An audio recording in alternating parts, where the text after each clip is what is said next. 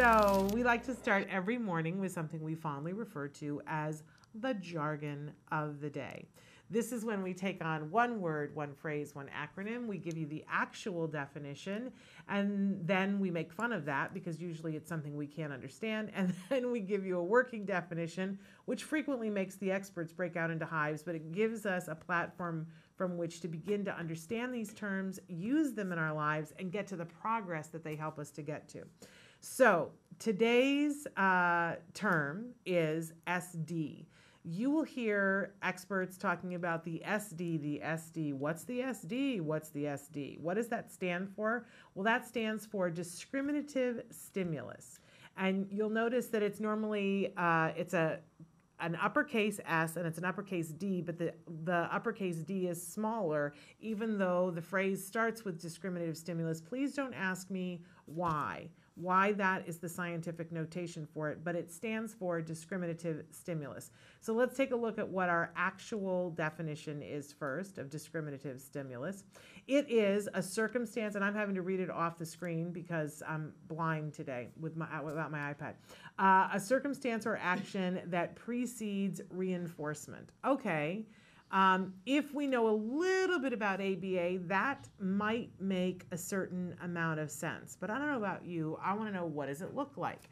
So let's go ahead and go to our working definition and see uh, our working definition is what you say or do to get the child to do the desired behavior. So uh, we've talked about ABA before, and that ABA is this really all encompassing teaching method that helps us to get from point A of learning something to get to the point where we say, by George, I think he or she has got it, right? The skill is ours, and we know how to use it in all circumstances and are even able to take in new information about things that we've never been taught before, right? That's the goal when you're teaching anybody anything, right?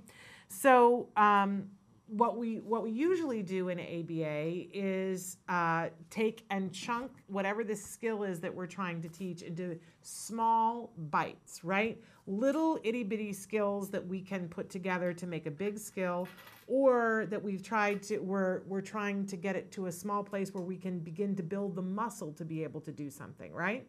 Because sometimes it requires one or the other but um, and then we want to make it so that it's the person is successful at each different goalpost that they're trying to learn this. So for instance if what i wanted to do is to teach someone to say their name and let's say their name was rebecca right? Um, i might start with um, trying to just get them to say "ra," and then i would get them to say "buh." i've got lux blocks flying in on me uh, and then I might teach them just the beginning syllable, ra, right? To get them to make that sound. And then I would give them reinforcement.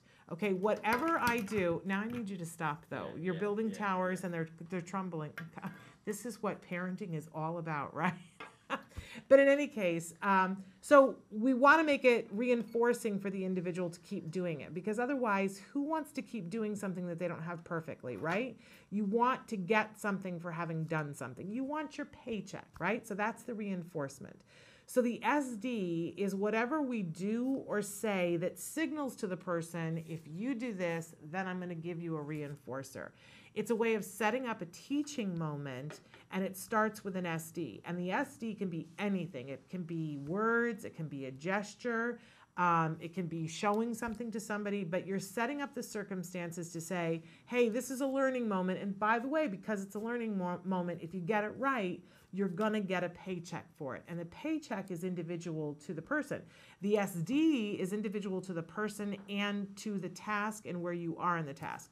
So it may be that I've got a little girl that I'm trying to teach her to say Rebecca, right? And the first thing that I'm going to do is teach her to do the R sound, right? So my SD might be me pointing to my own lips and going R, right? That could be the SD. Or it could be me holding up a card that, set, that has the letter R on it. Um, it could be um, that I, I point to her lips, right? It, it's going to be different. But the SD is whatever we say or do to get the desired response um, that leads to the reinforcement. So you can see SDs are wide and varied, but when you hear your therapist talking about, and they'll say, you know, well, we're teaching this lesson, and somebody says, what's the SD? Then you know it's whatever the thing is that starts the lesson. It's what you say or do or point to that precedes them doing the action, and then they get the reinforcement. If you think about it, when we talk about the ABCs of behavior, we talk about that there's an antecedent, a behavior, and a consequence. Well, the antecedent is the SD. It's the thing that happened first, then we got the behavior, and then the consequence when we're teaching is the reinforcement. So the SD comes first, they do the behavior, and then hopefully, if they got it right, they get a reinforcement that means something to them. So the SD, the thing you say or do to get that, and and this is the way we begin to teach. It is not the be all end all. There are many things along the way, but when you're trying to teach, am I keeping you awake? He's over here yawning.